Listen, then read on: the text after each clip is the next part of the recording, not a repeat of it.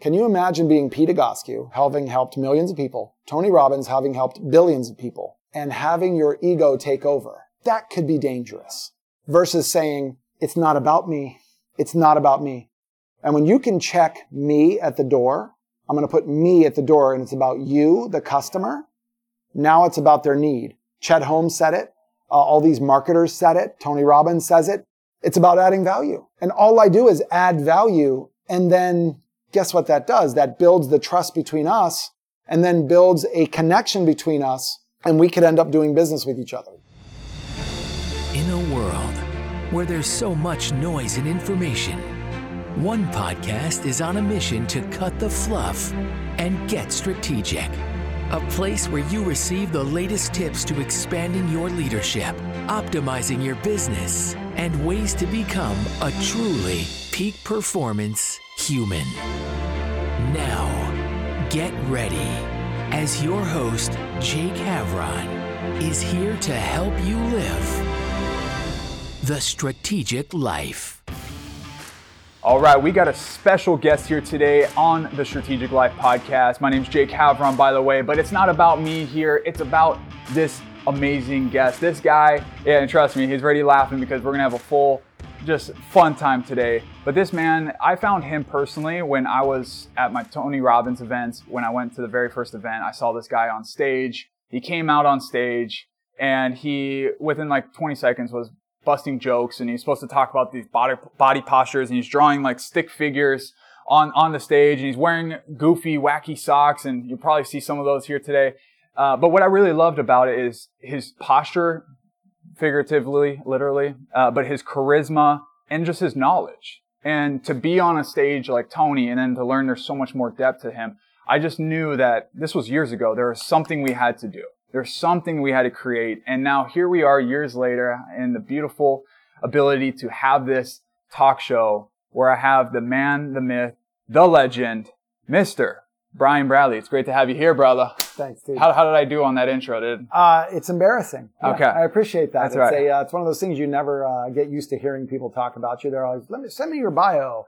And then they start reading off the bio. Hey, Brian's on a life mission to do this. And I'm like, am I really on a life mission to do that? And somebody actually just write that because it sounded good.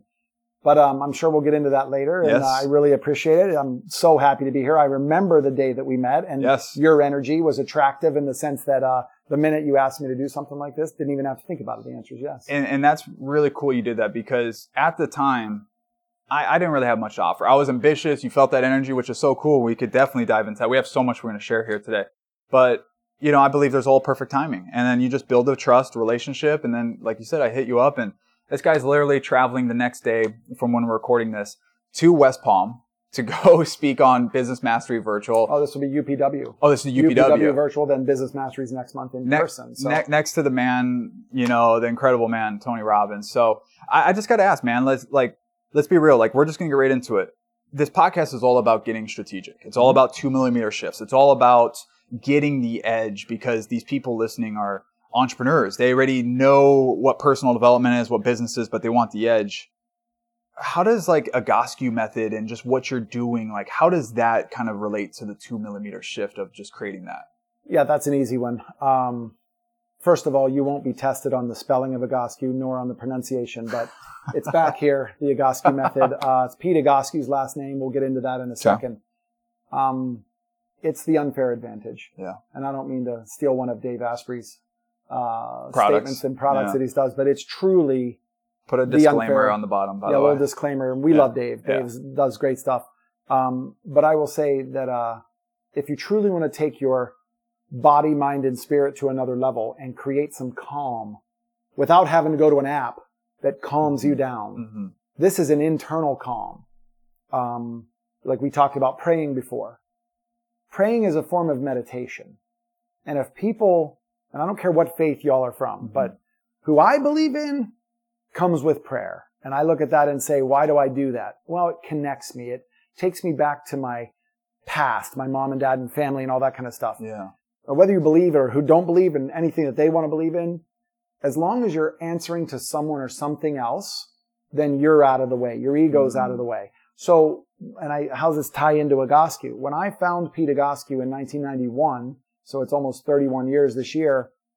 It's been amazing. I have, somebody said, well, you've really never had another job. And I said, I don't even have a job now. Like this is literally a lifestyle, Yeah. a thought process, something that you believe in so deeply that um, everywhere I go, it never shuts off. To the point where my family's going, just leave him. He's going to meet with somebody at that table, leaving PF Chang's, for example. Or we ate at a restaurant, um, got something Creek up in San Juan Capistrano yesterday, and these two people were sitting down at the table, and, and I could tell. And I said, you know, I said, you don't have to be in that much pain. I said, here's a picture of the pain-free book. I said, just go get it. If you don't like it, get a hold of us. I'll buy it Which back is from you. this book right here. Yeah, it's, it's the second edition. Yeah. It's a game changer, but it's a starting point for people to start to believe in themselves versus going, I have so much pain, I'm broken. Because when you when you adopt the men, mindset that you're broken, Mhm. it's going to take a serious interrupt. And the master, Tony Robbins, helps with that because he doesn't talk you into anything or brainwash you into anything. It's a thought process of, well, what would your life be like if you, what would your life be like if you weren't in pain? Yeah. Well, no, I'm in pain. But what would it be like if you weren't? Close your eyes and picture that. And they smile. Oh, and he's going, there's the smile I'm looking for Mm. it's 50% of our work changing the mindset, which is why the first chapters that Pete Egoscue get in is, is basically what could you do? What would you like to do that you can't do now? And then at the end of the book, he comes in and says, now what can you do that you couldn't do before? Mm. So it's a mindset shift, 200 pages a book or whatever many pages are in there. But when you get that, you're literally resonating at another level. And that's why for me at the age of 50, the ripe old age of 54, I love it because I, you know, we're going to work out here in a little bit. And, you know, what are you like 15, 16 years old? You know, it- um, cellular age. Cellular age, yes. I did. I did That's the good. test, but now I'll give it about a decade or so more. well, think about it from the standpoint of I'm double your age and we're going to be able to do things together because I'm getting better as I get older. But what I hope to do is inspire you, which you're already inspired enough with all the stuff you do. But to look back on this in 20 years and say, that's why when I do, for example, just one arm rows with any Mhm. weight, I have to do it this way because my hip will respond versus just going Yeah. like this and then coming out of it. Lats are like this and then you go to sleep like that. Like the gentleman that was walking out earlier Yeah. who walked in with serious neck and arm pain. And I had to say to my therapist, let's just go away from the area that's tweaked because we don't treat symptoms. We look Right. at the overall picture. Well, and that's what's exciting. Well, we're kind of like, yeah, we're getting a workout after this. Uh, you're definitely gonna probably put me through exercises that are gonna make me look like I haven't worked out in years, and I'm cool with that because we all need a little bit of humbling, right? You and know, I'm sure you could do the same thing to me. I just don't, I won't let you do that. I'm in your environment Yeah, here. correct. But let, so so much you just shared there. But let, let's go back to 31 years ago. You met this guy, Pete Egoscue. Yep. Like you're just so everyone understands really quick. You've been in 15 countries speaking. You at least probably I Every mean, country on earth now. Every every country because of the virtual. Because of the virtual and because we've done what we've done over COVID, it's been unbelievable. So when you open up your sock business, like you're gonna blow it up because everyone everyone sees these socks. I mean, if you're watching the video, like if you're on audio, then you're gonna have to watch the video here. But if you see his socks, like we'll have it like where maybe it pans in here. This guy knows how to do a sock game. But you're doing all this now. But who who were you like 31 years ago? Like what was the actual mindset? Did you know personal development? Did you um how did you even connect with Pete? Like you know what was that like comparatively to three decades later? okay. Um, I was working for a physical therapy company. Um, I had come out of college, athletic trainer, exercise phys. I knew everything, Mm-hmm. right? Because you graduate college, you know That's right. everything. Yeah. Like literally came out, and um, I was so into treating symptoms, but I was secretly scared of symptoms. But my ego and my significance would never allow you to see that I was scared of those symptoms. Mm. Like, I got this, let's go. People were attracted to the certainty. And luckily I was around some good physical therapists and stuff who really knew their stuff that I could help them out with to help these Mhm. people progress. Uh, luckily I ran into Pete Egoscue uh, at PGA National with Jack Nicklaus when we opened up a clinic there. They offered great insurance. They offered this. Here's the pay. I'm like, you know, and I'll do this for a while until I go back and get Was my- it called the Egoscue method back then? Oh yeah. Yeah. Yeah, yeah, yeah. It was the, and I had never heard of it. I thought somebody was sneezing when they said Egoscue. How long was was he doing it before you guys met? He opened up this Del Mar clinic, which we're in now, but he had another clinic Oh boy. So that would have been 91. So probably 85, maybe five, six Okay. years in clinic. But he was doing it since 1971 is when he have, had his revelation that Okay. it's up to me to fix my body coming out of the Vietnam War, not these MDs who are trying their best. Expand on that. Expand Yeah. on how this started. yeah, it was, um, he tells this story about how he's walking through the jungles of Vietnam with his, his platoon, whoever, whatever you guys call that stuff. And I don't mean to, uh, downplay it because I just didn't spend any time in the military to be, uh, understanding exactly what he was doing. But you're like the biggest patriot that I've seen out there. You love Dude. this freaking country. Uh, it's unbelievable. So, the United not States, yeah. the world is amazing, honestly, Yes. because the world is. The United States is not better than everywhere else, but I will tell you, if you have an outlook of humanity is equal, in the sense I couldn't care what color, what sex, I don't care what you identify Mm-hmm. as. For me, um, I respect you and I love you, and that's it. You know, Yeah. if, if you go about it that way, if you start there, then how can you really get pissed Yeah. off? You know, unless somebody's already angry and then they're portraying their own misery, Yes. which I don't have any room for that. We'll touch upon that in my life. The drama goes away very Yeah. quickly. We're going back to the platoon and, and Yeah, and he was walking through the uh, jungle, and the guy puts his hand up front. Pete walks up. He goes, "What's going on?" And there was a, a lady villager up there, and she unraveled herself, took the rice or whatever she had on her hat on her head, and set it down, and gave birth.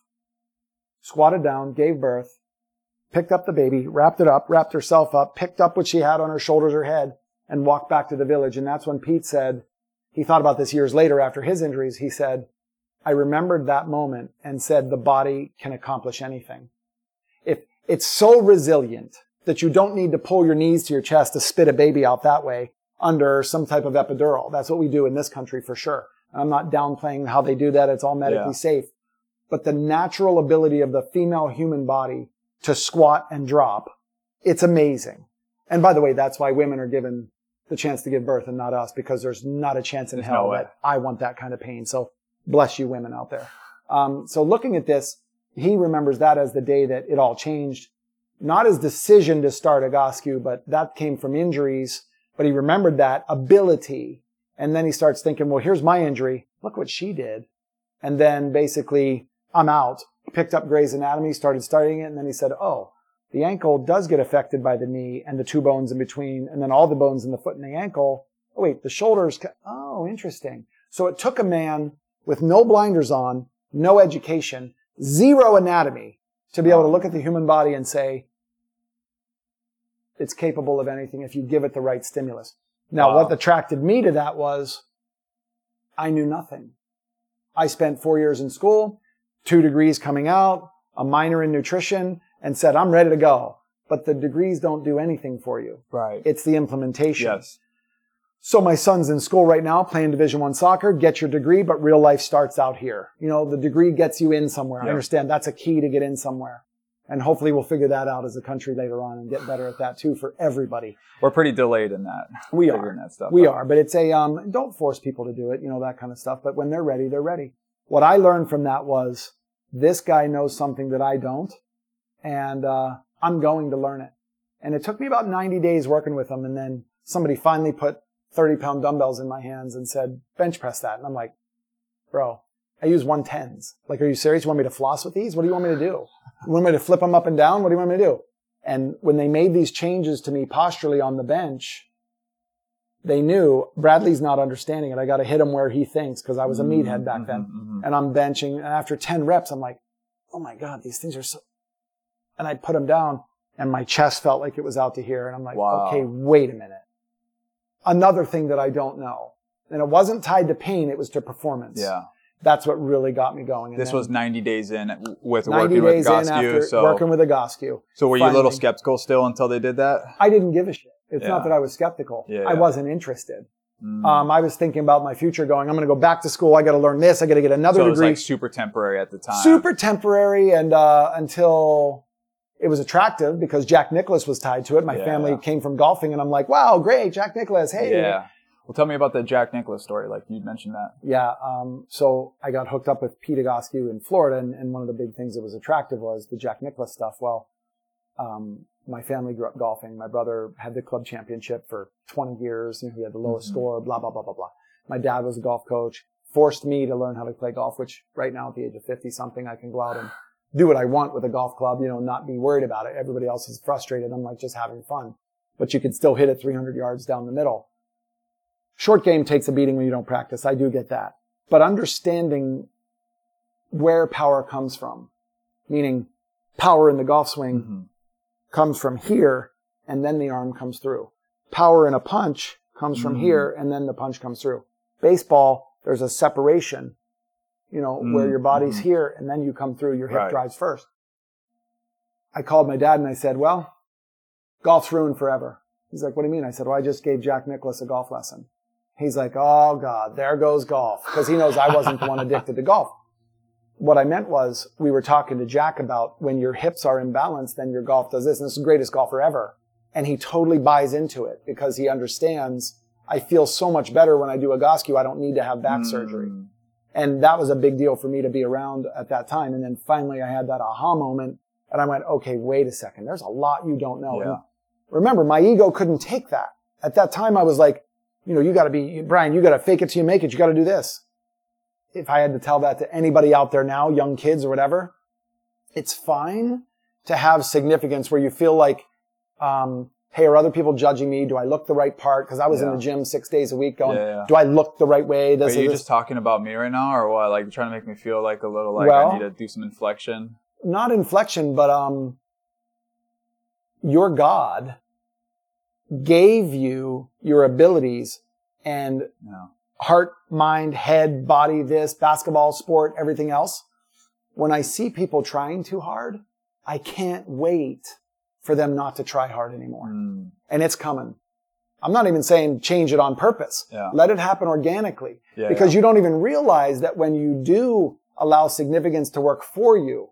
In my business, I'm a better therapist because I don't want to be wrong. Yes. I'm better because of that. So you use significance for uh, uh, uh, what is it? Benevolent purpose, but you 100%. it's it's not like you're saying you're just putting it aside. So let's let's get a little tactical on that because you are right now you are a very successful businessman. You're only going to be more successful. You're working with the best. You do have a confidence to you. You do have significance. I see that, and it's a good good way.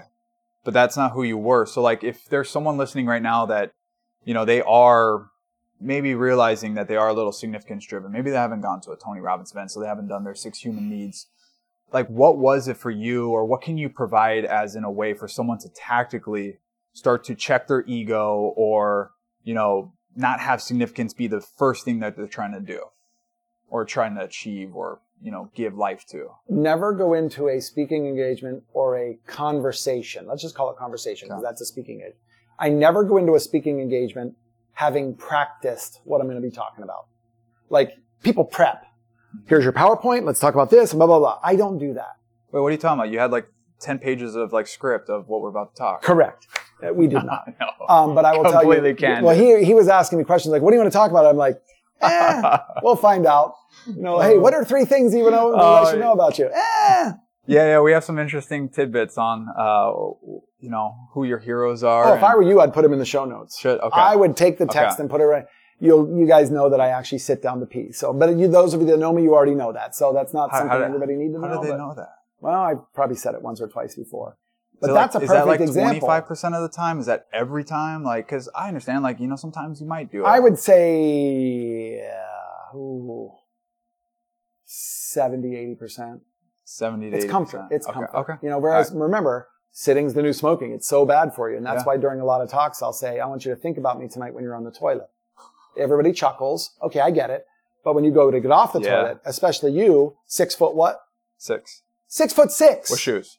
Now think about it. Six six, getting off a toilet that's built for five six, That's true. right? And then you go to get up and you're like, well, I got to push off here. You use your upper body to do everything. Yeah. That's why we try to get people to get back into. The, but we'll go into that from Do the you use therapy squatty potty? perspective.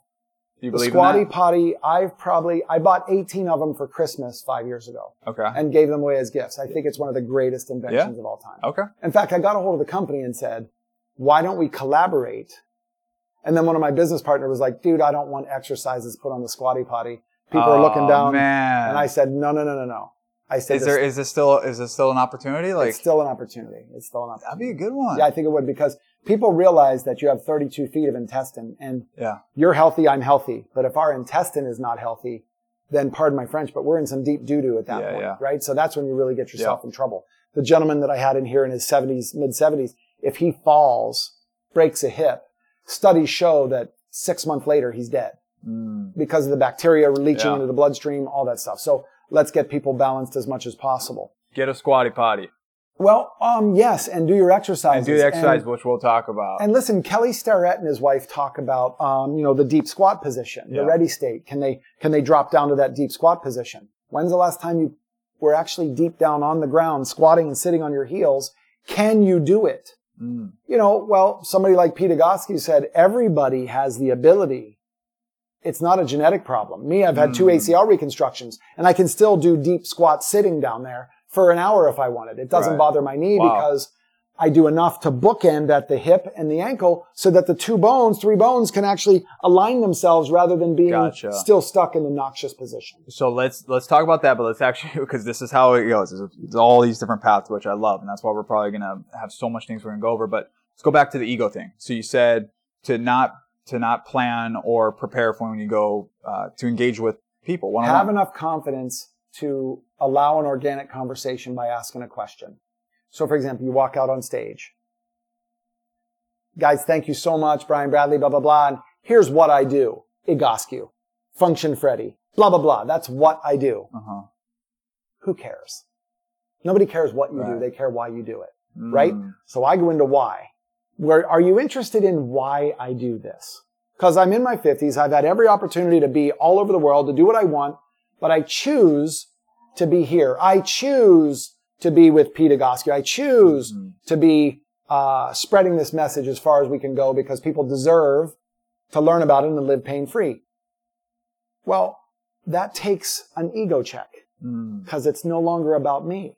Mm. Can you imagine being Pete Egoscue, having helped millions of people, Tony Robbins having helped billions of people, and having your ego take over? That could be dangerous.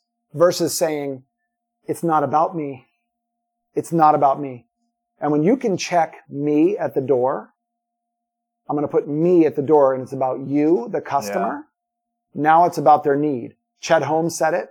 Uh, all these marketers said it. Tony Robbins says it. Add value, add value, add value. Yeah. I, my last night of business masteries tonight with uh, Fiji, I'm, I'll be up on film with them.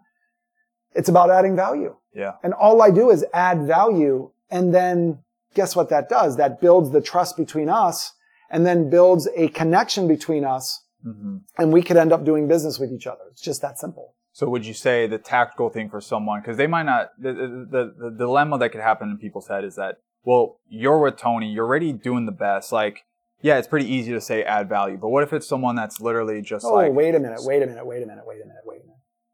I wasn't always with Tony. How'd I get there? Adding value? 100%. So at some point, Tony hurts himself, shows up for an appointment, three hours late. Pete Egoscue was supposed to work with Sounds him, about right. but Pete Egoscue was supposed to work with him. okay. You don't do that to a combat Marine veteran. Yeah. He's like this. You got him. I'm going home. Wow. Because it's like he's one of these guys like, I'm not going to wait around. Like he's a Marine. Time is, Yeah. if you're not 10 minutes he early, didn't you're late. who he was. Like, he was and they were friends. wow. So he, he's able to say, you know, bro, no, but it was the opportunity for me to go, okay, I got him. I stayed till whatever, 930 doing therapy with him. yeah. But I had no idea who he was. And he was doing all these power moves and I'm like, what the H are you doing? Why are you hitting yourself?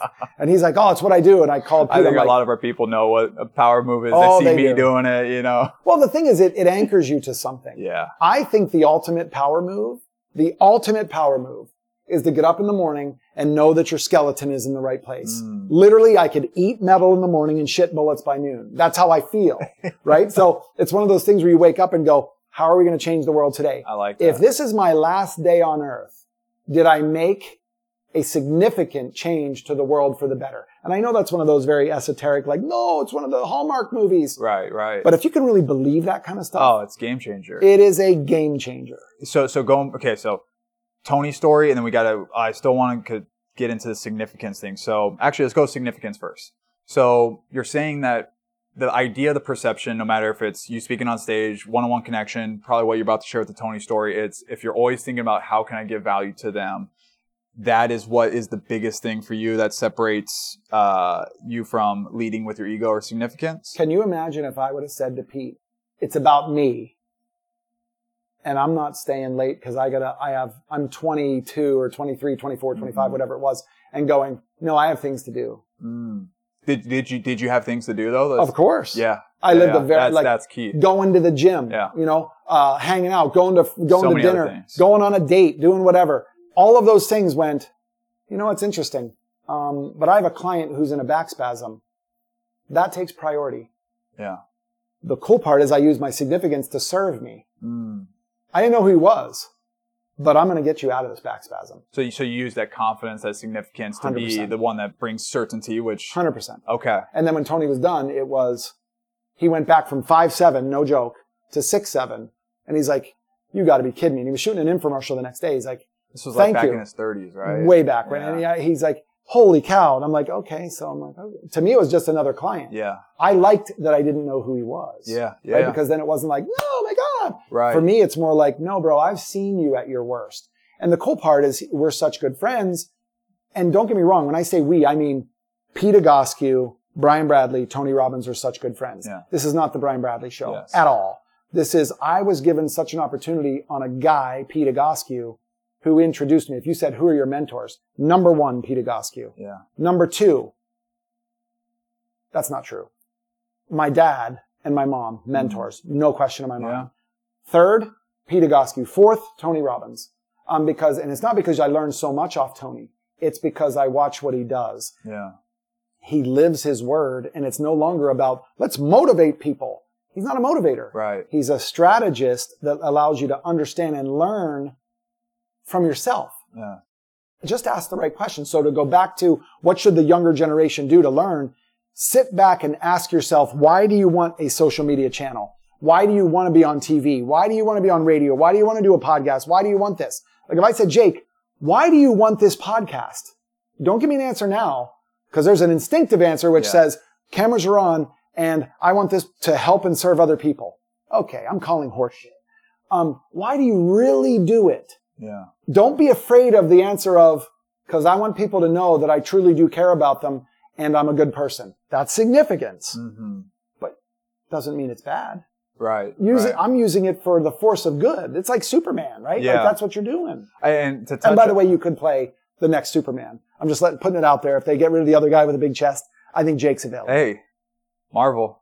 The only wa- problem they might is- be watching. Yeah, but you don't meet the camera size. You have to be like five, six to be in LA. I'm gonna need like you know Tony's back spasm to be five six. Correct, You know, I don't know if that looked good on camera, but It won't it would that. short me down. It won't. We also could do like what is it? That movie Gattaca, where they like kind of like. Well, yeah. they could just lower all the ground that you're standing in, so it's good. Okay, yeah. Yeah. yeah. Anyways, this is this is what happens when you're talking to Brian Bradley. All, uh, all over goofy. I love it. Going back to the significance thing of what you just said, it, it's so true because if you guys know the six human needs, it's you know Tony talked about this. He studied, seen people all over the world, realized there's six human needs. You know, you got certainty, you got variety, you got uh, significance. You have number four, which is love and connection, and then you have the two of the human spirit, which is um, uh, contribution, growth, and contribution. So what I love about though that though, and I want you to expand on this more because you're uh, very um, you live it where you are you have significance, but I believe above that is either growth or contribution, but significance is right under that. And people are like, you know what? Well, if I take my ego aside, I'll lose my drive or you know what? I don't want to be known or I don't want to be like that person that is on social media or grown or big or whatnot. But there are people that if they are, the, the lineup is where if they're significant and then their contribution, they contribute because they want to be seen. But if instead their contribution and then significant, they will contribute even if they aren't seen because the contribution comes first. So what would you say yours is for like your like top two and then how does that play into just like how you live life? Is it whatever? 100% contribution Yeah. because uh, I couldn't really care about whether somebody does business with me and it puts money in on my bank account. That's not what this is about. Um, the reason why Pete wrote the whole book series, Pain Free, and we, I kicked him in the butt over the last couple years and said, bro, you know, you're 76 years young. Let's put out another version of this. And ah, you know what? The first one did so well. No, Pete, we got to modernize it. You know, gave him some reasons why. Then he and another person were writing this kind of book and it's just amazing. But to him, it was, am I writing the book for the right reason? Mm. And he had to really contemplate, am I writing it because, I mean, think about what went through his head. He could be, wow, 76. I better get another book out. Like you're, well, then you're worried about life's almost over. Yeah. And that's not him. Yeah. He's yeah. like, we're not guaranteed tomorrow, bro. And that's when I said, okay, we're not guaranteed tomorrow. So get your ass writing. you know, oh, and- so you flipped it back on him. Oh yeah, because that's why he wrote in the book. He wrote, uh, I'd like to thank my friend Brian Bradley for kick, basically getting me to do this because, Yeah. you know, we, we need information like this. I need a version of this. So the next 20 years I can say, boom, go with us. And I carry it wherever I go. Pickleball bag, ping pong bag, football. I'm like, here, read this book, take a picture, all that. Um, I, I can't stress enough that it should be about giving. And I don't care about being in a, in a spotlight. I've been in the spotlight enough that I don't care. Look, 4.4 million people last year saw this pretty face. It's a lot of people. Sorry man. about that. I Yeah. know. I'm so sorry. And now we got even more people that are, you know, going to have a, an experience that they Correct. probably never thought. But it's not about 4.4 people, million people saw the face. Pete Egoscue told me years ago, he said, you got to be careful. What? Because I'm downtown partying with all my friends back in Yeah. the 90s and all that stuff. And he said, people are going to get to know who you are. And I'm like, yeah, right. I do therapy on Mm. backs. And then it starts. Hey, you're with Egoscue. I'm like, holy Uh, I'm like, I'm, I'm 15 margaritas in. I better start behaving, right? You know, that kind of stuff. And it was always good tequila. So it helped with my gut biome. Um, we'll go into that later. for all our holistic people, they, yeah, they, they sorry. like hearing was that a really stuff. good agave. No artificial sweeteners. nothing. Correct, Yeah. correct. Well, it's true. Like you start to Yeah. live in this world and it's, um, that's why there's certain people in LA. Like I work a lot with actors, actresses and blah, blah, blah, who, or actors is what they call themselves now. So there's the people that I just don't connect with. Like yeah. I, yeah, I'll help, but we're not gonna, I'm gonna tell you what you need to hear. We'll be friends, blah, blah, blah, because of this. But then there's the other people who are all about giving. Yeah. Um, somebody like uh, Bradley Cooper. Bradley Cooper, uh, You've worked with him, if you could say that. I can tell you nothing. Yeah. Um, but I will tell you, he works with a, uh, a young girl, um, Emily Whitehead, Okay. and it's uh, Emily Whitehead Foundation. Um, and the way I sell it is that her dad is a very good friend of mine. We all went to high school together, and she had leukemia. Well, you know me, I have a stupid sick sense of humor, and I said, uh, "Well, how'd they cure this?" And he told me the story. I said, "Tom, you realize the numbers of people that I'm going to be in front of in the next decade?" He said, "Yeah." I said, "Okay." He goes, "What are you going to do?" And I said, "Oh, I'm going to fill your foundation with people Mm. who could contribute or do this and do this and do this." Mm. Bradley Cooper heard the story, works very closely with them. Um, I'm not telling you anything that's secret. Yeah, yeah. Um, but he's, he's literally like he was in the movie with, uh, the, the, the, the singer movie. Um, what was he in? With uh, uh, Um, Lady Gaga? Yes. Oh, the way that yeah. he was so, so forget the drugs and all that, but the, this- Yeah. that's, that movie was amazing Yeah. because you saw, and I know they're actors, they can do all this, but to, to be able to see how a person reacts to a young girl who has leukemia, she's going to pass, then they hear the story, and they're doing all this, and they're going to turn it. I think it just took number one in, um, in the Tribeca, uh, film festival. Wow. Amazing. In fact, I'm going to post about it on my social media. Um, I sold it as she no longer has leukemia. Well, how'd they do that? Well, they gave her AIDS and it killed the leukemia. And they're like, I'm sorry, they gave her what? I said, okay, just be clear. They gave her HIV and it killed the leukemia. But she has HIV. I said, I got your attention. Mm. Oh yeah. What did they really do?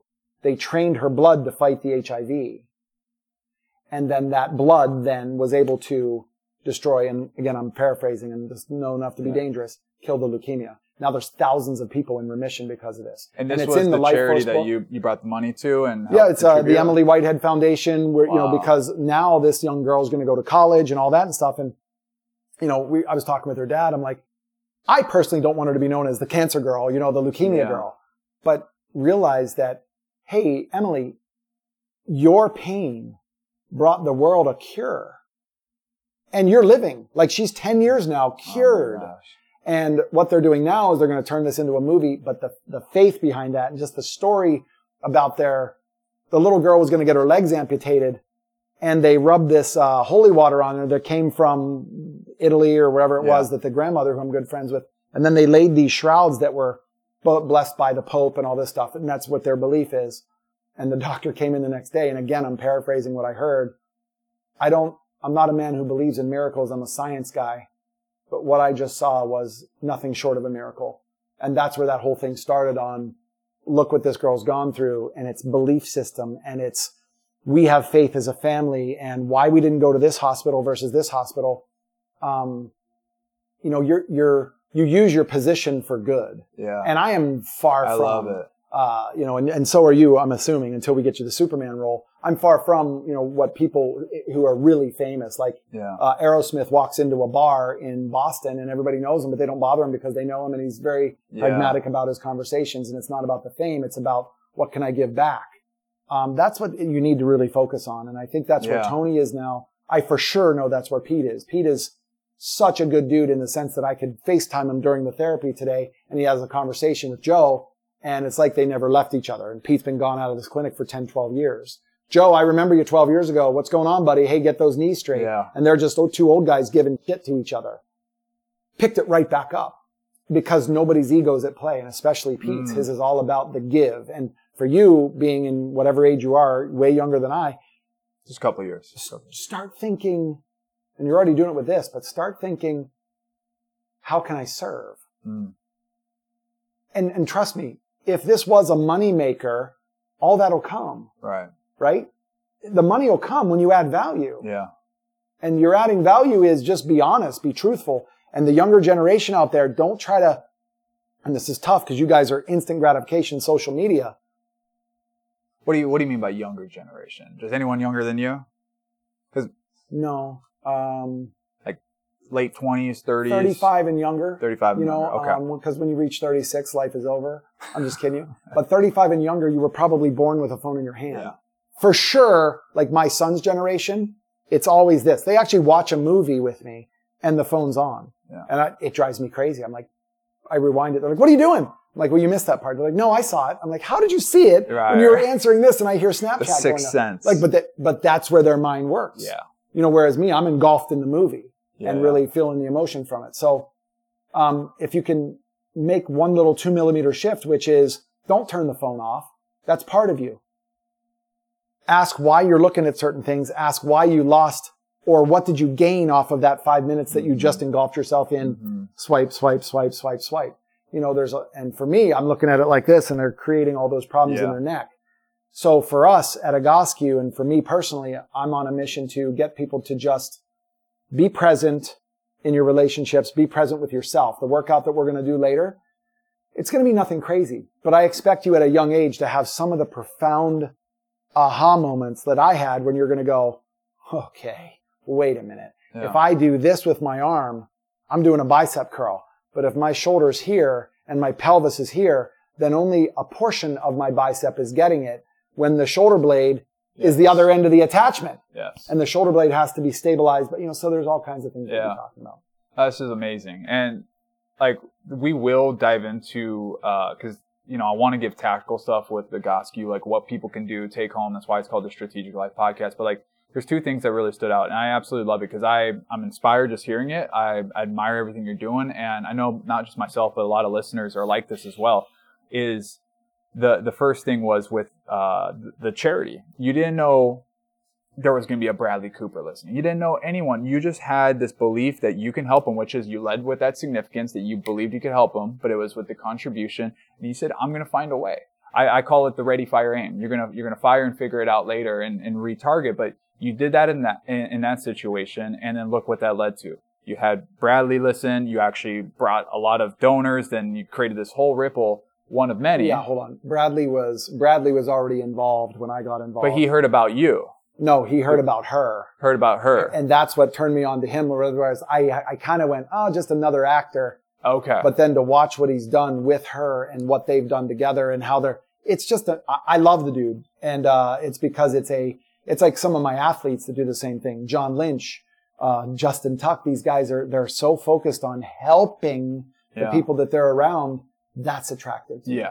That's Well- the Robbins thing. That's, you know, Bradley aside, even if there was no Bradley affiliate, it's the sense of like you were saying, I can bring people to you. And I've, I've lived a lot of my life to that. I've, I've been like, when I pitched you this podcast, it's like, obviously this is a, a um, we've only been going for a few months, but I could assure you that this podcast is going to blow up. We're going to create a lot of amazing content. Like it was that, I, I resonate with that certainty because I had to bring that to you and you've probably felt that. that's why Yep. we're on this podcast. Yep. But the second thing that really is powerful that I, I want people to really understand and listen is when you had that option to either work with Tony or not, and you had no clue who this guy was. Mhm. You had no clue where you would be today with the partnership. but you had this idea of like, you know what?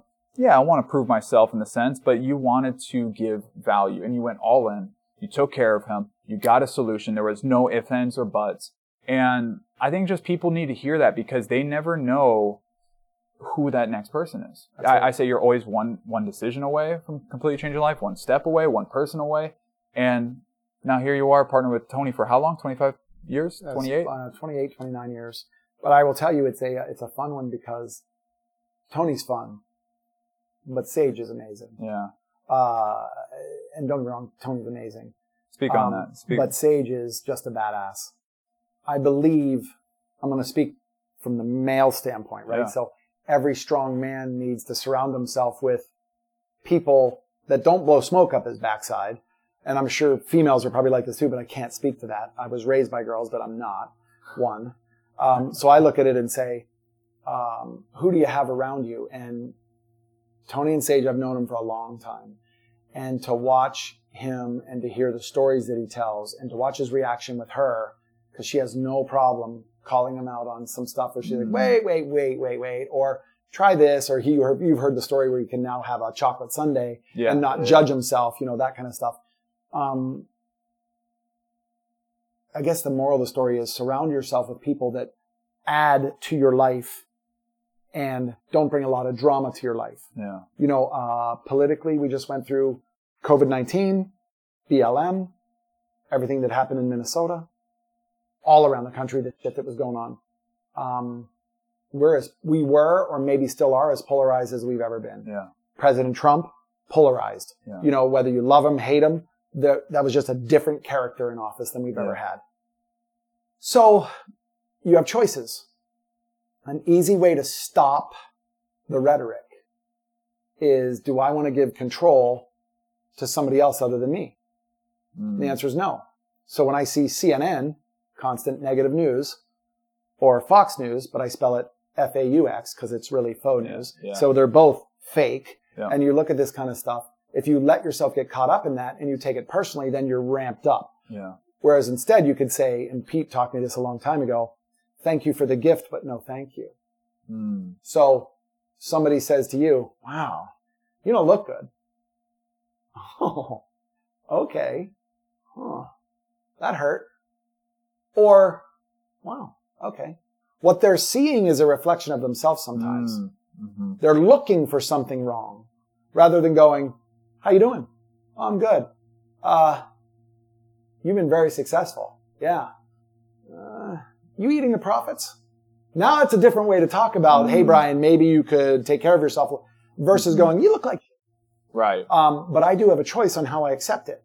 So how, how do you accept it? Like, people that are getting that where they are getting judged, you know, and I, I think majority of our people, we're not, they're not watching the mainstream media. That's not who they are, but they do see the little things that their influencer friends they're on social media. Social media. But like, let's, let's talk about the people that give those, you know, judgments, whether it's they're growing out of their circle, um, they're, you know, maybe on a plateau or they're, they're getting judged for who they're becoming.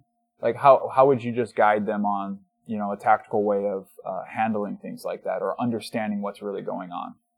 Um, a lot of people will go, get rid of people that don't serve you or doing this and this. And I, and that get rid of is dangerous yeah. because that's a judgment. Yeah. Kill the judgment. I choose not to hang out with you where you are right now because it doesn't serve mm. me. I choose. I choose, not you.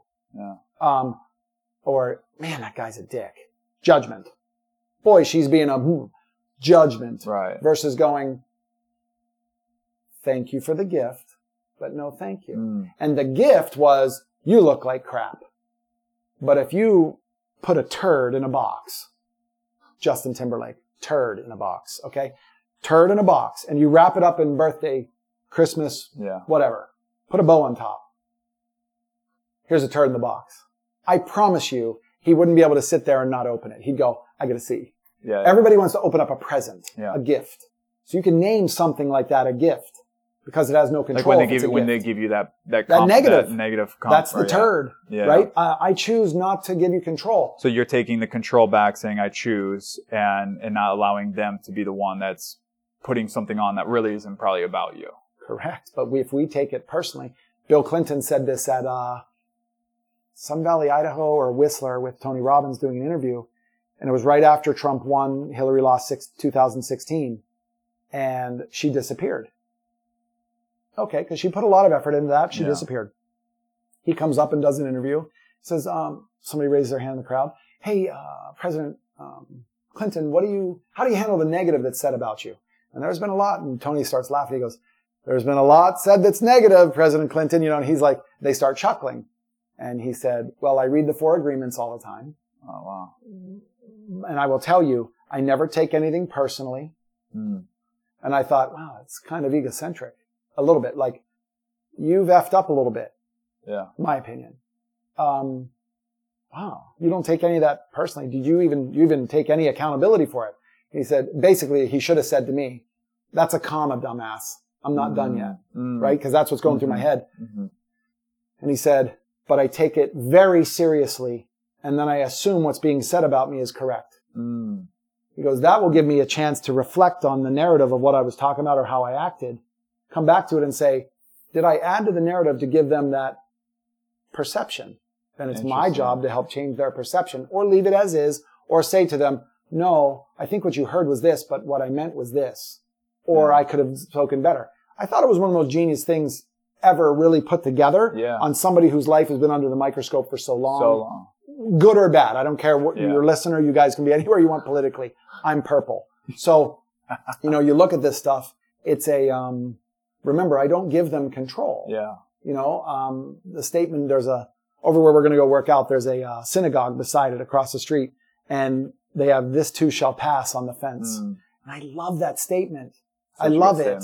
And I drive by it every day and I'm like, ah, that's awesome Yeah. you know, and it's, I don't belong to the synagogue or anything like that, but I'm like, what a statement because it's a way to just say, I understand we're paying blah, blah, blah for gas. It's easy to get upset at that kind of stuff, but it's, we'll see where it goes. Yeah. Like, don't give it control. Maybe don't drive as much. Skip lunch one day. Yeah. You know, save some money that way. You'll find other ways around it. I like that. So going back to what, so Bill Clinton said, I don't take it personally, but I take it very seriously. And I assume you're right. I assume you're right. So putting that into context, so let's say someone said to me like, Jake, you look like you're flaunting um, yourself on social media, like you're, you know, or we get, we get, I don't know, man. Maybe I don't, I don't get that. Time Hopefully- out. You realize this has happened. That's why that statement came up. Tell me about it. You know, it's actually funny. It, it, maybe years ago, but things have changed. So, but I know this is a common thing is what is people feel that um, when they put themselves out there, they're talking about personal development. That's what they usually get. Because I'm, you know, I coach and consult people. I personally, to be honest, I'm very grateful. Hopefully, you guys listening don't give me some bad messages. But let's say it's something like that, like you're you're you're flaunting yourself, like you you you are looking like you're trying too hard, whatever it is, and maybe you're not trying hard. So you're saying that when you get that, don't take it personally, but understand and take it seriously, like that they're probably right and understand maybe why. Is that like well, their perception is right because it's their perception. their perception? So your job's not to make everybody happy, but you could look back and say, you could engage in a conversation. Joe, thank you for the information. I'm always trying to get better. Which post are you talking about? Or are you basically talking about all of them? Mhm. Or do you just not like me? Now that's vulnerability. yeah, And, but now the guy's got to answer. that's good. And he comes back and says, bro, thank you for engaging in this conversation. Yeah, What I really meant to say is when you're sitting there with your shirt off, um, I don't really know if I feel comfortable because you know what? Never mind. It's about me. I don't like myself without a shirt. yeah, So there's those kind of things where people yeah. come from. But I, I invite the fight. Please bring me your, I don't care. Yes. Bring it to me. Brian, you're loud. You use too many bad w- words. Um, you're loud. Um, you're, we're gonna have to audio control this mic. We're gonna have to correct, make sure. correct. But at the same time, you're going, oh, okay. Is there a way to talk a little quieter? Is there a way to inflect on a word that you really want them to understand? Yeah. Joseph McClendon. You Yeah, are enough. All they heard was, you're enough. But if I said, you know, you're enough, you, you heard it, but you didn't really, you, you know, it's the way he Yeah, plays with yeah, words, yeah. I think is genius, very you know? good. Um, so I look at this kind of stuff and again, don't take it personally, but maybe you could go back. Like I just did something in my cold plunge the other day and I thought to myself, right, is this stupid? Like I was holding up a 40 pound piece of ice that was made in my cold Mm-hmm. I plunge. saw that. Right? Yep. And I had a arrow to here, arrow to here, and arrow to here. But your biceps lifting. And I was like, does this look too, hey, look at me? No, because Oh. my, my biceps underwater, so you can't see it. Yeah. But I said, your shoulder never works alone. And then I tagged Liverpool Football Club and said, just like you never walk alone, Liverpool, because I Mm. figured they'd get a kick out of it. Nobody responded. no- Thank no you very much, intended. England. I really appreciate it. You guys, I put a lot of thought into that. no pun intended on the kick too. Correct. but I, you, you lift up the ice and I lifted it up, but it's three quarters of everything that I have, I'm topless, is covered because I couldn't really care about going, look at me, look at what I'm doing, doing this. Um, it's never about that.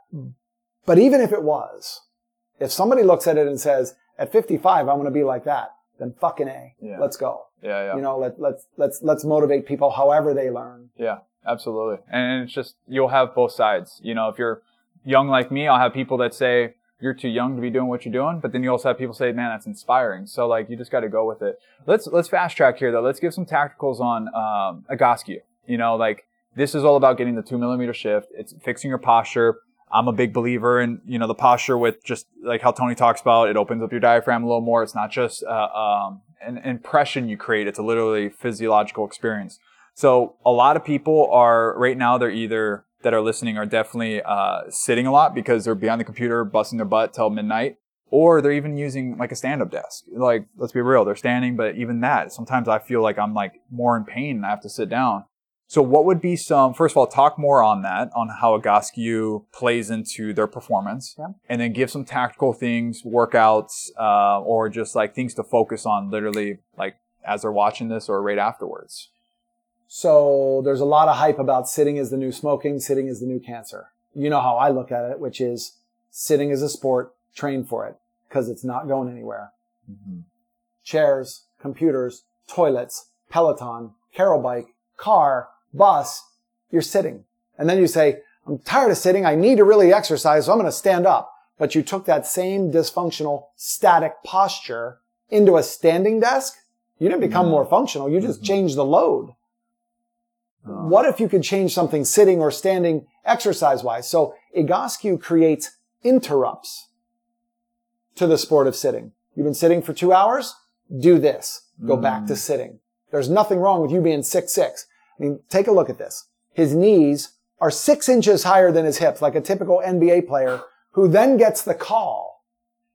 Jake, we need you.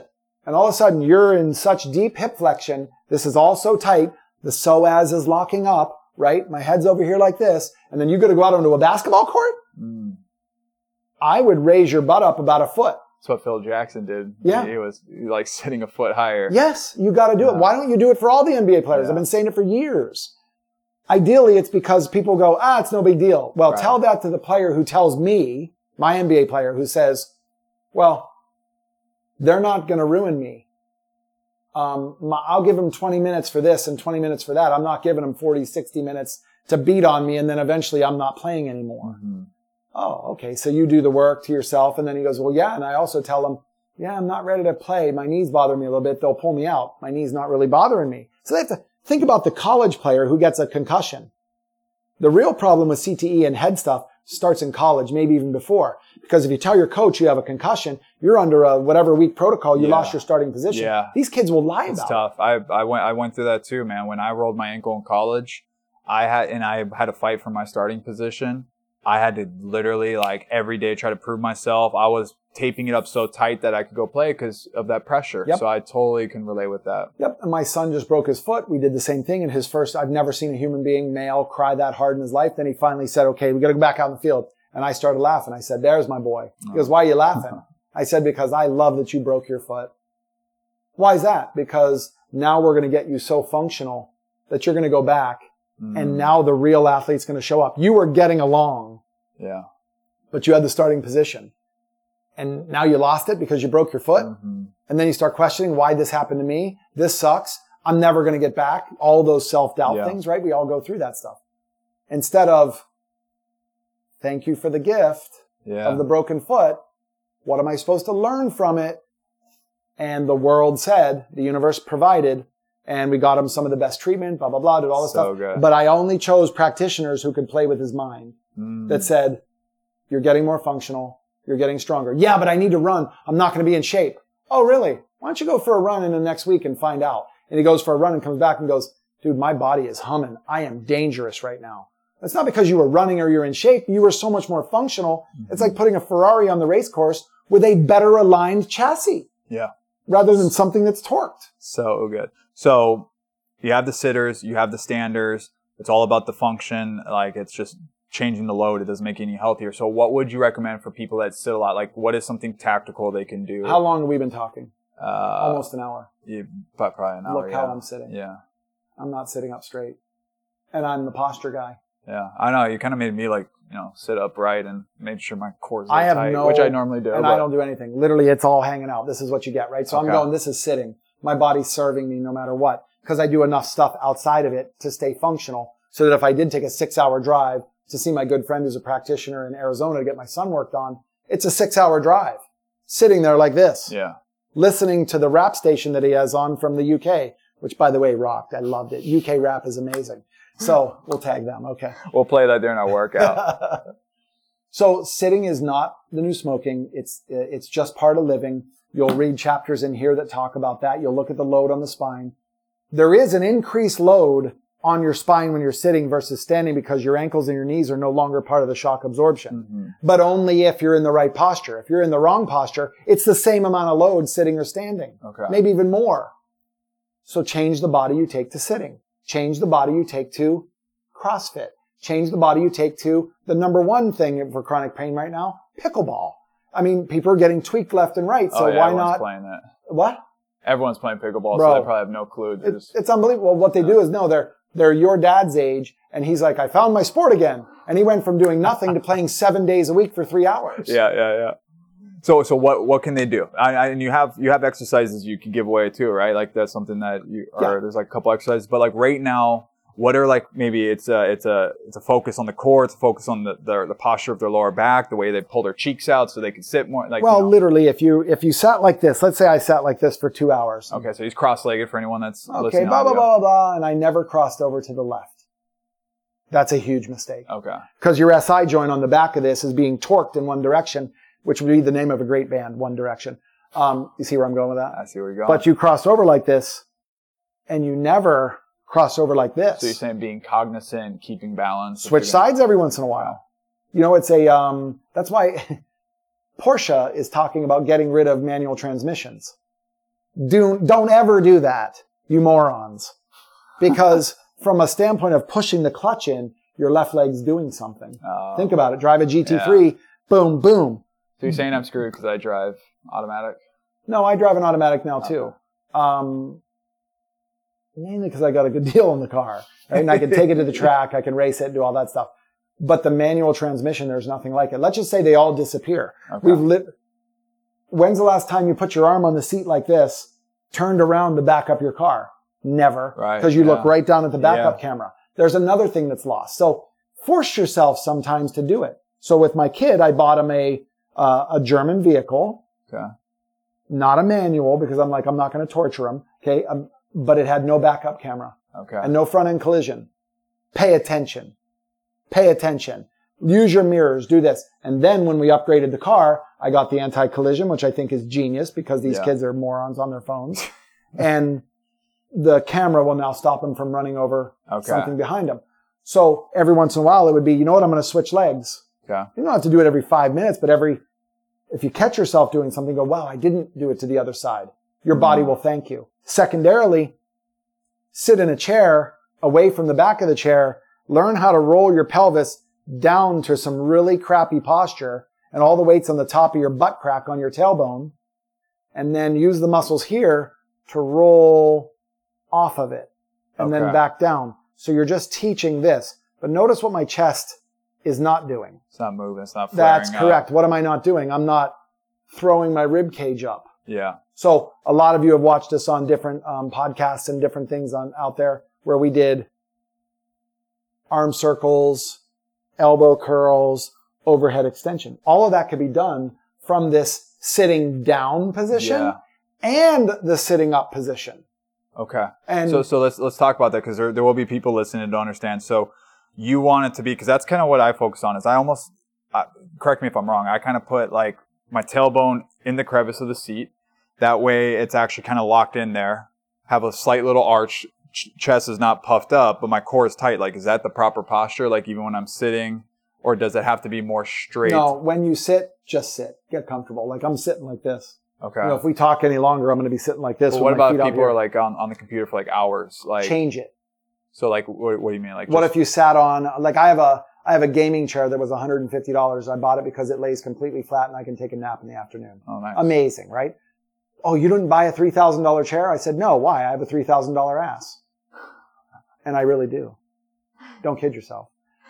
He's been working hard on that. Exactly. The reason I tell you that is you can, you can sit in a $2 chair built by the lowest bidder, but if you have a $2 butt, it hurts. Okay. You can have a $10,000 chair and put a $2 butt in it and it still hurts. So how do you make it a three thousand dollar butt? You do the Egoscue exercises. You train for the sport of sitting and then sit any way you want. Would those be like the ones that I did beforehand? This this podcast. yeah, for example, like Yeah. sitting up like this, then you were squeezing something Okay. between your knees. So yeah, that's basically so what I was doing before this, which was awesome. It activated. So uh, if you're listening to this, put like a pillow or something firm but squeezable between your legs. Um, right. On an airplane, literally, you could use your fist like this. Use the fist. Roll up. Don't do this while you're driving, but you could sit up and then squeeze it 30 times. so Whatever. fist or side to side le- legs are basically what is it? It's a right in front of your crease of your hips, right, right here. in front, and your toes are five to ten degrees turned, Turned inward. inward, inward, not outward. Most people think that's straight when I want them to be slightly pigeon-toed. So slightly inward.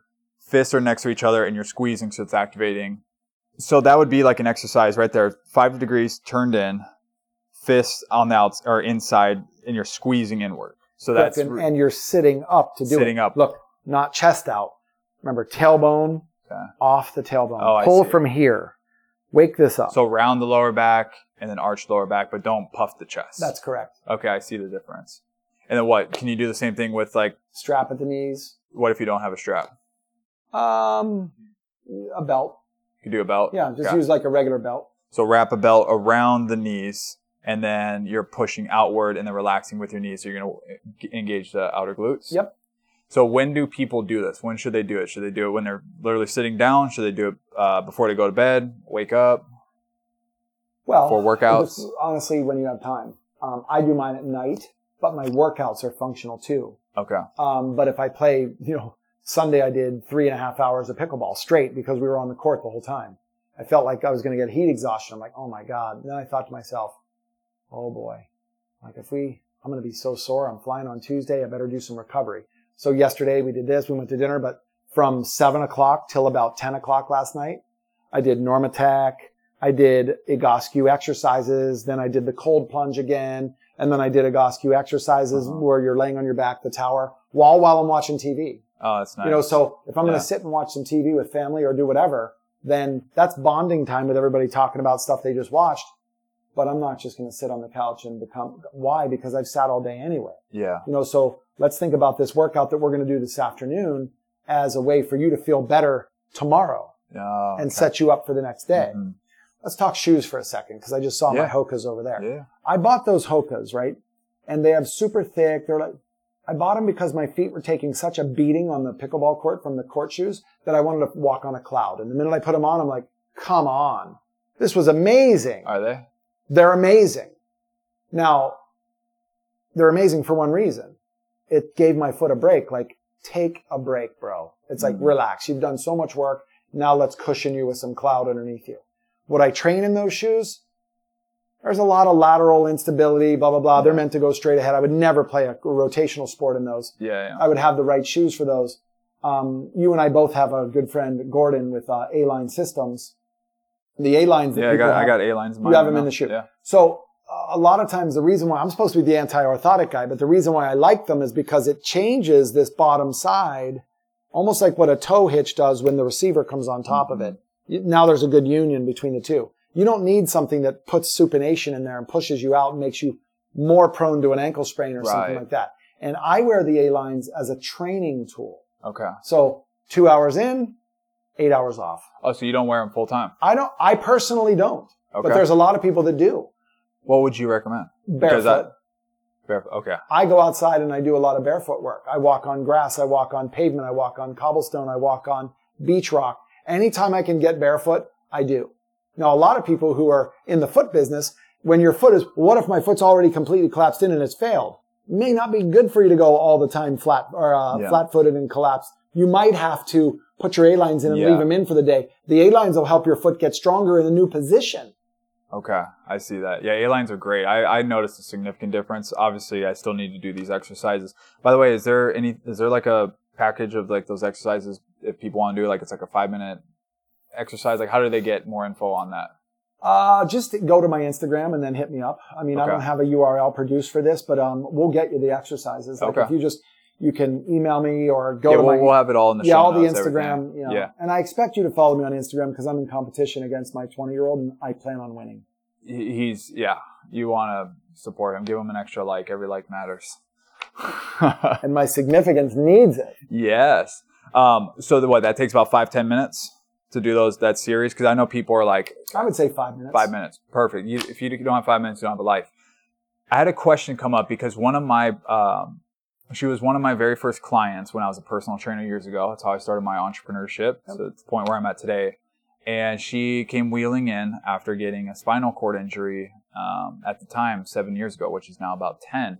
Uh, snapped her spine in half, paralyzed mid waist down, and she's never been in the gym till the moment she came in, which was seven years. And long story short, I helped reconnect a lot of the muscle, mind muscle, because I was into that. I was a nurse, uh, understood the body, but she now is an inspiration to show that she can be fit and move. And of course, like there's still like uh, no no movement in her legs. But her question was, what would you recommend for people that have spinal cord injuries? Like, is there any variations, uh, especially if they have the wheelchair tummy and such? Uh, but what would you say for people specifically that maybe have that or know people that you know need to take care of their back or their posture? Do you ever hear of power plate? You know, the, Yeah, power, the vibrating vibration. plate, yeah, yeah. So it's probably the best in the market. I don't know. I'm just going with what I know in the past. I like power plate. it yeah. vibrates in all 360 degrees, all this stuff. Um, I would put her on the power plate. like sit put like her butt on it or Put her butt on it, put a cushion down because it's going to shake shit out of her, right? yeah Then have her put her arms down. If she's a little scared, start off really slow, whatever it does, right? yeah Um, there have been studies shown that on the power plate, the reactivity that happens because of that uh, helps write a new pathway for Mm. people that are paraplegic. The like they're now of- able to, okay, I got to sit, they're, they're completely collapsed. Their belly's here. They're Yeah. okay. And then after being on it for a while, I'm talking either hours, no, I'm sorry, minutes, which turns into minutes per day, which turns into minutes per month, Yeah. minute per year. And they're able to get on that now and they can free sit. ah I see So I don't know enough about it, but it's one of those things where I've seen the work that's come out of places like this and the place where we're going to go do a workout, they have a power plate. Yeah, And of course yeah, it's yeah. probably never turned on. Um, because they don't, use it. well, they don't spend enough time talking about it nor what it could do. And it's an amazing, I love piece the of power equipment. plate. So, was there was did Egoscue part of Egoscue was there uh, an intention around working with people with spinal cord injury, or was there anything related to that, or not so much? not so much, uh, Yeah.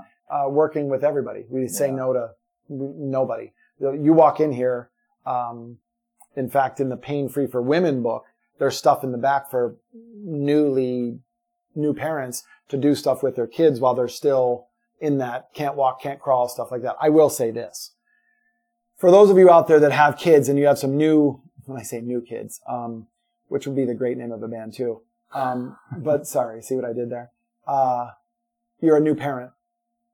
I can't stand it when I see people hold their hands and have the kid walking prior to them walking. Uh, Drives me bananas. you mean like like holding the hands above while they're like walking, or Oh. put them in the swing because you're making dinner and the baby's over there doing this and it's pushing up on their pelvic girdle, Oh. spreading their legs apart like this. It's not natural. Let me share a crazy story actually, and this was through a friend. Um, so the son or the, the child learned how to walk in that, that, that girdle thing and was tippy toeing.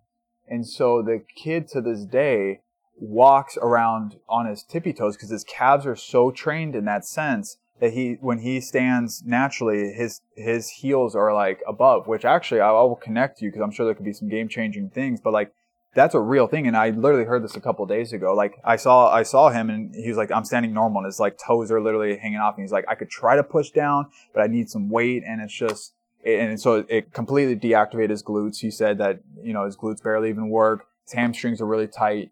And it was all because of that, you know. So if you are a parent listening, like this stuff really is. So what could you do? The kid's how old now? 20? Uh, 17. 17. Yeah. Oh, it's too late, isn't it? Yeah. No. That's what Um, people would say. That's what they would say. Uh, give your kid the unfair advantage by promoting crawling. So you know Tony and Sage just had a baby, Yeah. right? So it's about, you know, she's probably, oh, 11, 12 months old. Great, beautiful, healthy. Have you seen the baby personally? Yeah, Yeah. great for them. But I sent him a gift. What do you get a guy who's worth $800 million? What do you get him? Something for the baby. Like what? Nike shoes, uh, uh, U.S. savings bonds. Egoscue equipment. I bought him those tunnels that accordion and they Velcro to each other Oh. and they're little crawling play tunnels. And I said, put these two together and I have a sixth sense of humor. Put her food at the other end and make her earn it. And of course, Tony's like, you sick bastard, but love the idea because the longer you crawl, the more that cross patterning Ah. gets ingrained into the spine, into the nervous system, into the spinal development. So my kid, he would be uh, 11 months old, crawling, and he's trying to stand up. And I would go, hey. yeah. Now, luckily, nobody called CPS on me. but literally, I'd walk in and he'd be trying to crawl up on something. I'm like, hey. Well, let's say this is our baby, Yeah. right? I'm the wife, you're the husband, because I think if we were in a relationship, that's how it would be. Um, but let's think about this. yeah, you think so, huh? There's the baby, Yeah. and he or she is trying to be like us. Where are we? We're three feet above them. True. Yeah. So everything is up here. By the way, there's a water bottle. It's about a foot tall water bottle. He's knocking it over.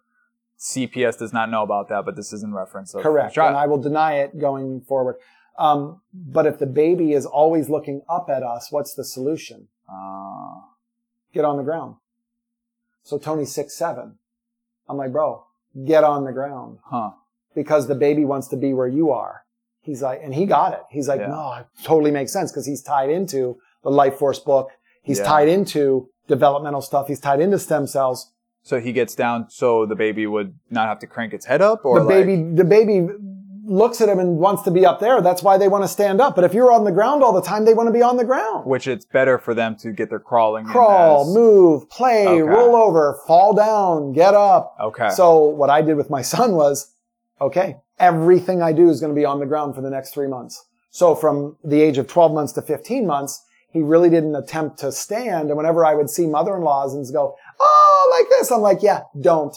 Mm, Or you're going to see another side of me. Because I'm not just asking you, I'm telling you, you're going to affect him for the next 25 years. mm, And what I created was a kid who didn't crawl till 15 months. And I think the brain researchers would agree that the cross patterning left to right, left arm, right leg all helps with brain development and vice versa.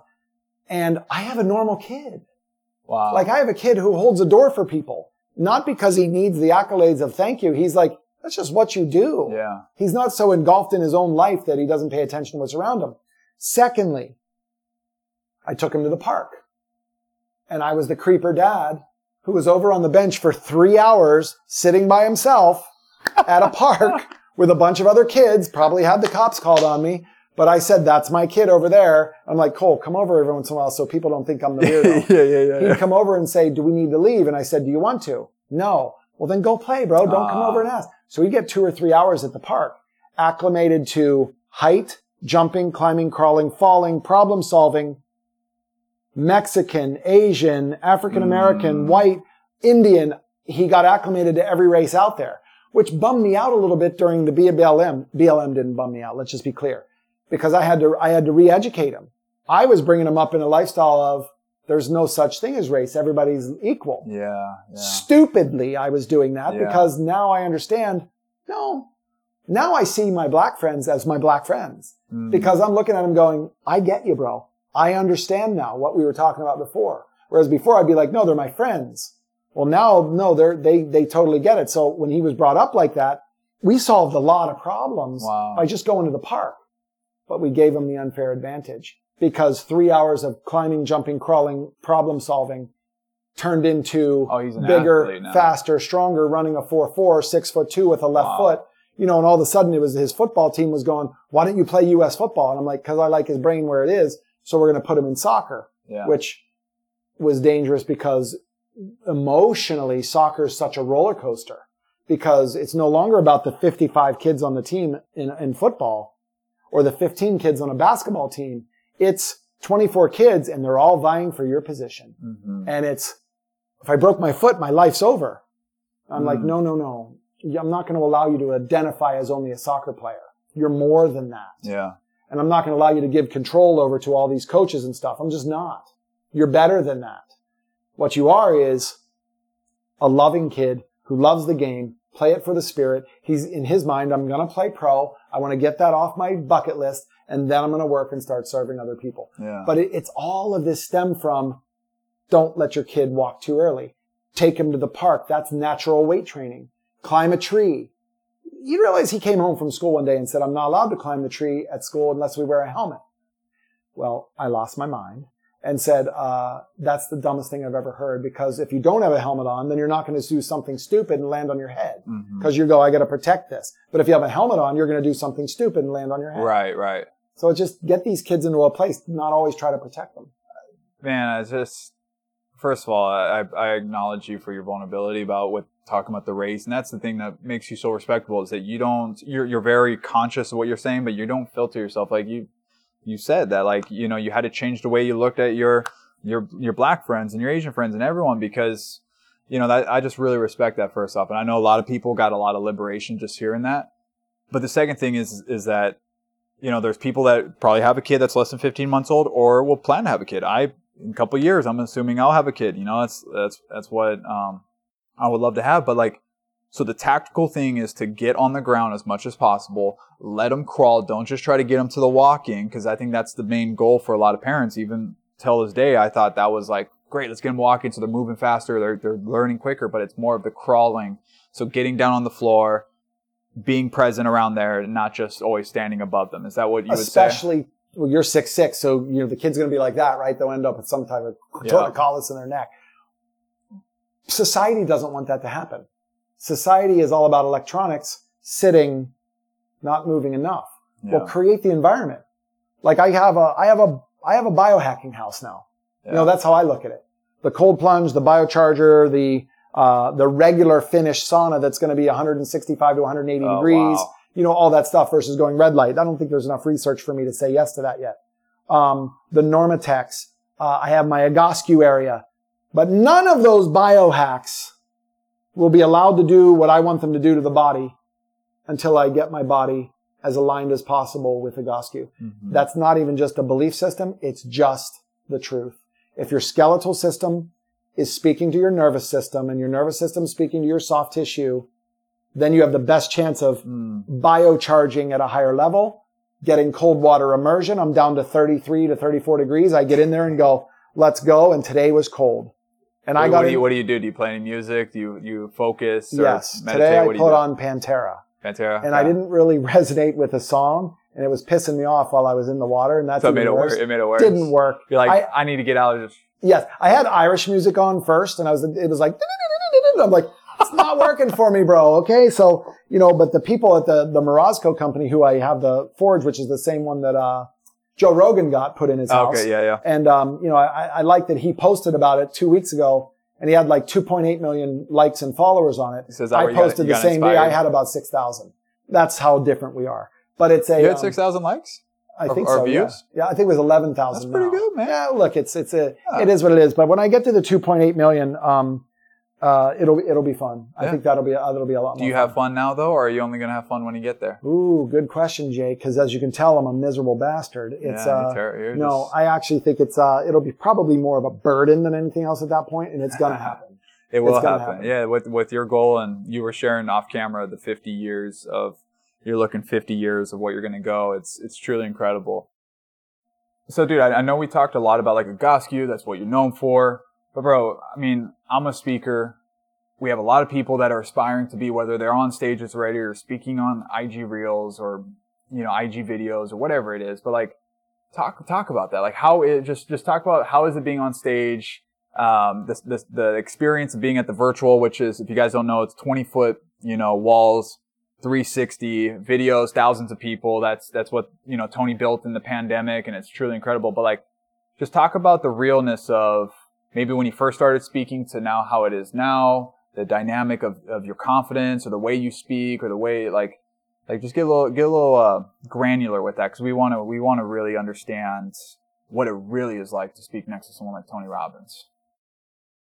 I'm going to give you my instinctual answer. Yeah, please. It's a privilege for Tony to speak next to me. Yeah, that's, I, I would say the same. Now I say that with a little chuckle because even if Tony was here, he would chuckle and go, "You." Son. No, he would actually say it is. Um, that guy's a juggernaut. Yeah. He is the best at what he does, and the world is better because of him. Mm, I agree. And whether you like him or don't, the guy is about servitude and just giving back to people. So when I say that, I say it in jest because the opportunity that Egoscue has given me to work with Tony Mm-hmm. And to get in front of 4.4 last year, I love public speaking. You know, for me, you either love it or you don't. And for some reason, and I remember the day it started, Pete Egoscue said to me, uh, we were in Cancun, Life Mastery, first Tony Robbins trip. People are dehydrated. They're going through cleanses and all that stuff. And he goes, okay, we're going to run these people through, blah, blah, blah. And I go, okay, go. I'll be waiting over here. He goes, no, no, no, you're going to do it. And I said, I'm sorry, what? He said, you're going to take the crowd. Now this is hundreds of people back then. Really? And When I- was it? When was this around? Just 93, maybe, no, 92 ish. oh wow. Something like that. And I'm like, bro, I haven't prepped anything. He goes, really? How about you just, this was a lesson. Remember Yeah. this. How about you speak to what you know that we do? And I went, well, that's easy. We do posture. He goes, go. I walked out on stage I said, guys, you get the bonus plan. I said, you get me instead of Pete. And I'm, ba- I'm going like this. You get me instead of Pete. And they're all, you know, Robbins' crowd's like, yeah, let's go. Yeah, they didn't yeah. care, right? And Pete's chuckling about it. And I said, uh, to myself, you're going to deliver a message. You're going to just answer questions. And there's nothing somebody could ask you that is going to upset you or you're going to be wrong about. Mm. So I just looked at it as just speak to what you know. I'm not going to speak politics, religion, Mm. you know, all that stuff. I'm speaking strictly about posture, pain, performance, and the new you, the next, the next level for you. Well, that inspired people to do it. Mm. So now, like walking out on stage at a big Tony Robbins event, and for example, we're going to have a UPW in November, probably. I'll be there, by the way. Okay, so what do you think the numbers are going to be? We're I'd probably, say seven to ten k. oh, I would say double that. Isn't it the same spot? The the convention center? Might be, and I'm not sure that I think they might try to increase the numbers the on that. okay. The one in uh, San Jose and the one in New in Those are like Newark, those yeah, like fifteen thousand people, Yeah, yeah. all that stuff. So I don't care whether it's fifty people or fifteen thousand. Yeah. If you think about it, you walk out, you can't see the person up in the rafters hundred yards away, Right. but I'm speaking to them. Yeah. And that's why from the NLP standpoint, I see you up there in the last row in the red shirt. Can I? I do have fighter pilot vision. I should have been in the Maverick movie, no question. So I see a Uh. red something up there and I'm like, okay, red. And they're like, yeah. So would you say that's actually like a, a one of your icebreakers to build the, the rapport, the trust is like doing something uh, different like that, like just like calling Yeah. someone out or you know just something that breaks the ice. Is that A what? hundred percent. That's what I love about, for example, Motley Crue. There's a lot of things I loved about Motley Crue. Okay. And if you didn't grow up in the eighties, you didn't live. So Motley Crue, if you remember Motley right, Crue? No, I'm joking. Exactly. Well, when Tommy Lee took that thing and they brought his drum set and he was playing in the air Oh, yeah, and took it all the way to the back. yeah. And then I think it was when I think that's why I'm sorry Michael Jackson passed, of course. But uh, selfishly, I wanted to see him because I think they were building a stage where he was going to be coming out to the people in the back. Wow. So it's you're all equal. You're not just spending twenty grand for a seat up here to see me and feel my sweat on top of you. It's you guys are just as important to me. that's so. and when you uh, can take the whole arena and turn them into, that's what I love about Tony roaming the floor on the bottom. Yeah. But Egoscue does the same thing when he writes a book. He just says, it's about you and I don't care who you are. You know, he has billionaire clients. But my favorite clients a lot of times are the construction guy that I just worked on before this. Mhm. And he's no less important.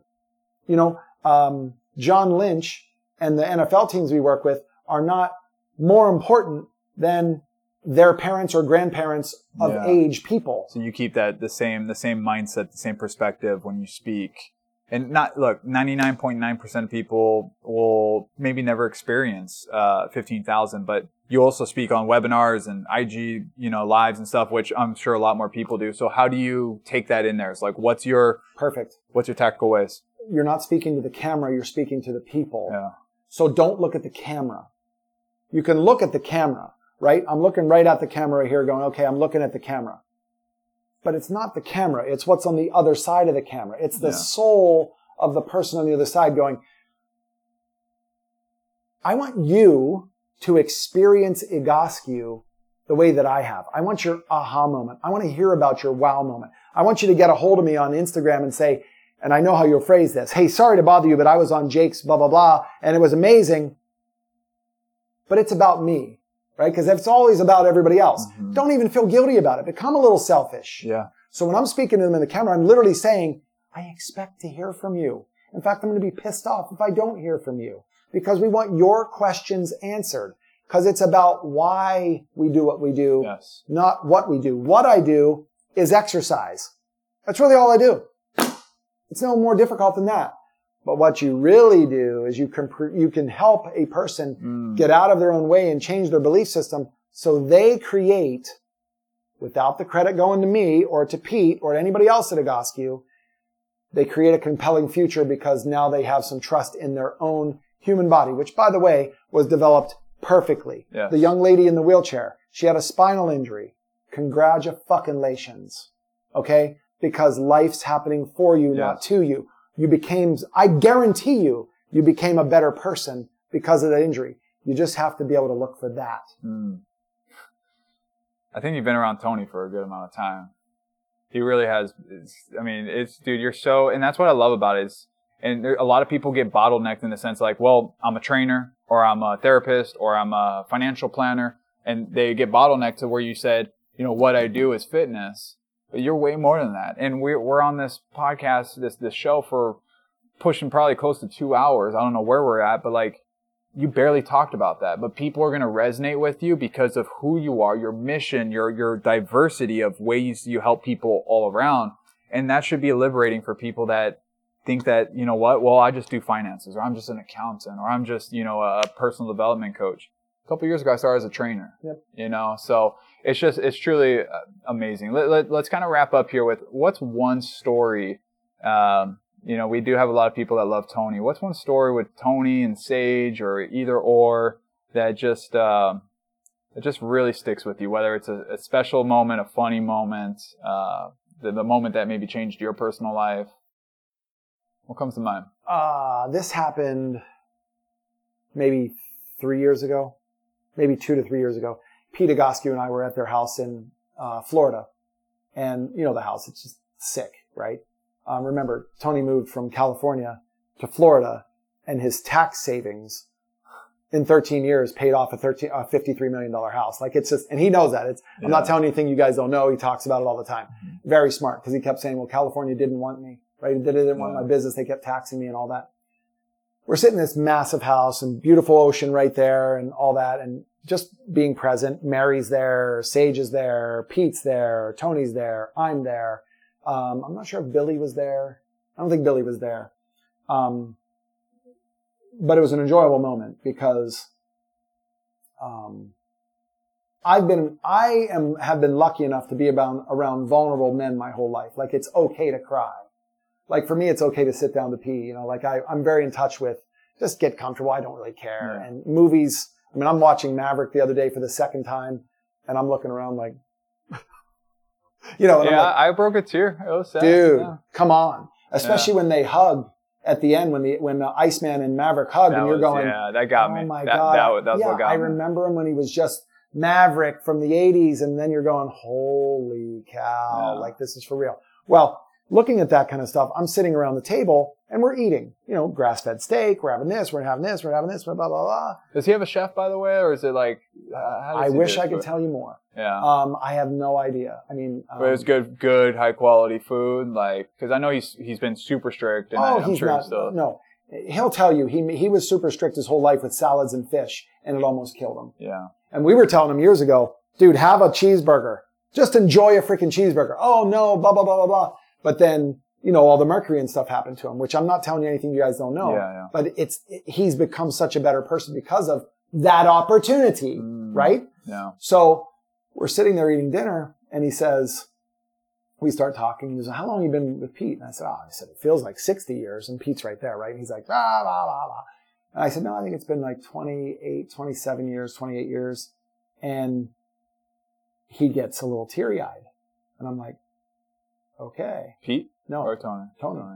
um, because he said, I value loyalty like that. Like, Brian, you're so loyal to Pete and his message. And, and he, and he said, he goes, I luckily have people around me that I found are like that too. And I found it to be a very moving situation, you know, and Sage, Sage is like, oh, you know, and the way people protect us and all that stuff. But I like that kind of stuff because that's the kind of stuff that I want my son to see. Mm. You know, I don't ever hide. Like when he broke his foot and he's crying, I was too at a certain point. And I finally, I, I got a hold of him and I go, get off me. He goes, what? He was giving me that hug, right? And it went on for Mhm. almost too long. I said, this is getting a little uncomfortable. Like I'm joking about it now. Yeah. And he gets done. He goes, okay, I want to go back out in the field. And I said, I hope you can feel that, you know, this is a moment that I'm going to always remember. You're going to remember. I said, but it's over. You've already switched your head to, I got to go out in the field and show that I'm ready to go now. I said, but remember what just happened because it's a forever game changer that when you have kids, they're going to go through some shit, hmm but it's always opportunity. So that Tony story and, and Pete was the same way. Pete was like, he's like, yeah, he goes, I'm very thankful. You know, Brian and I have been business partners and lifelong friends. And that's how I feel about it. Like I love the guy. Um, there's nothing you could tell me that would upset me about the guy. Um, I'd have to look at it and go, why'd you say it? Blah, blah, blah. Do I want to be like this? Um, in fact, I have a therapist in a clinic who actually said to me on Zoom one day, and she meets with Pete probably once a week with a bunch of other people, Mhm. and she didn't mean it this way. And I go, well, you know, you got to meet with Pete. She goes, yeah, he's an asshole. And I literally was so taken aback because she's so new. I went, oh boy, like, why do I want to hang up on this Zoom call right now? Like, what is it? Uh, But it, I went into protection mode, yeah. but he doesn't need protection. There was something that it Mm. triggered within me that I maybe still haven't figured out yet. And I said, interesting. Um, and I had a talk with her and her clinic director and the owner of the clinic later. And I said, it's interesting that it triggered me. I have, I had to put myself in a position and went, okay, she's 22, 23, 24. And what she meant by a-hole is I should look at it as a positive. She feels comfortable enough with him to tell me about him. Mm. And um, I took it another way at first. Mm. Now I look at Mm. it and go, you know what? More power to you, girl. I love the idea that you're getting that close to him. And um, what I think was happening was, how dare you? You haven't, and or how did you mean it? If you didn't mean it in an endearing way, like what? Like I can yeah, say yeah. that, you know, giving Tony a hard time, giving Peter hard. They can do the same thing to me. Um, but I know it's coming from a place of just giving each other shit. Did you think is it- did you have the assumption because she was new, so you're like, what right do you have to? Yeah, like how could I- you say that about that guy? Like, and, and, and then how did you mean it? Like, and then I find out that she didn't mean it in a way that I probably took it. Right. But then you got to start saying to yourself, like, dude, why'd you take it personally? Yeah. Why did you take it personally? You know, and oh, Why? Why? Why did you? I don't know. Like I, I look back and I, now I look back and go, why did you take that personally? I look at Pete as I'm loyal to him. I'm loyal to the method. I love it. We're going to develop this. We're going to kill chronic pain. Um, but he's earned too much respect Yeah. and paved the road for a lot of people out there. Everything you know as functional medicine right now is owed to Peter Egoscue. I promise you that. Gray Cook, Kelly Starrett, two of the biggest names in functional movement, Yeah. will tell you without Peter Egoscue coming in without blinders on, we never would have opened our eyes to what the possibility is. That was told to me word for word. wow. And the reason I love the statement is that interesting because Gray was the first one that I ever heard on stage at a Titleist Performance Institute thing where I was teaching. And he was another one. I called him up and said, bro, it's happened. The paradigm is shifting. You did it.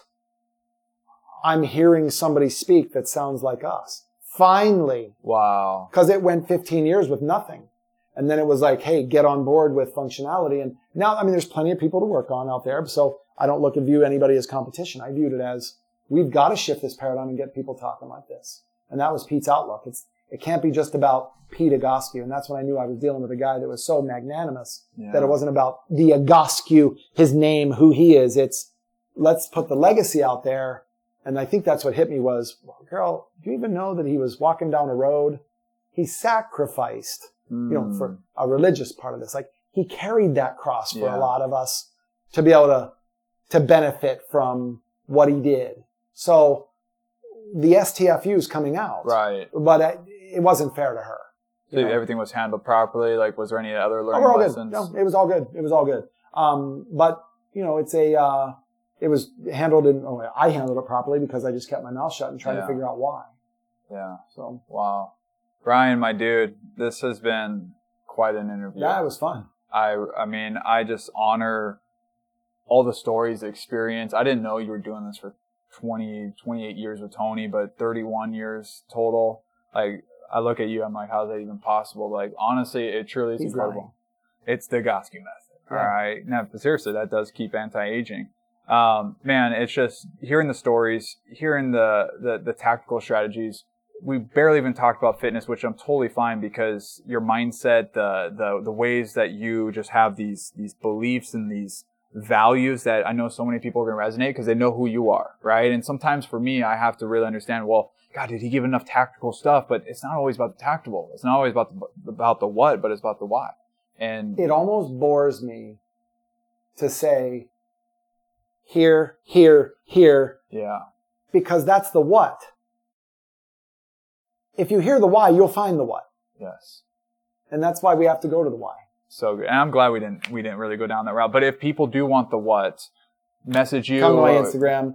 Uh, go to Egoscue. There's uh, Egoscue Method Instagram, the Egoscue Method on Facebook. Okay. You'll get a bunch of information on there. Um, either way, you DM us, we'll get you hooked up within a, you know, our organization. We actually have tech people who want to capture your email and put you in an opt-in stuff, which I love because then we have a deeper relationship Yeah. from there rather than this just being a one and done. And what's your social media for them for you personally? Uh, the Brian Bradley. Um, and let me explain it.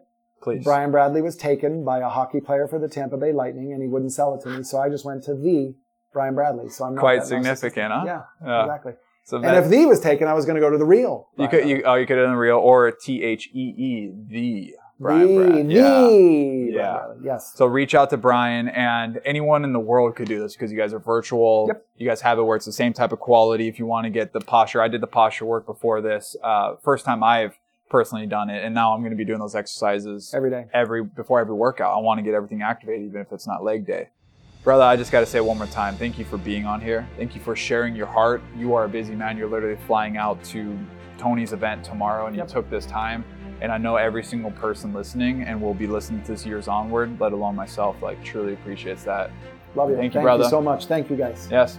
And as always, you guys go create your strategic life. You heard it best from the master over here with the Egoscue method, teaching the trainings, the expertise of Pete Egoscue, working alongside the world's best, Tony Robbins, and truly creating an impact. You know, 50 year plan of helping everyone live pain free. And it all starts by one person at a time. So don't ever think you're not enough. Don't ever think that you can't do it.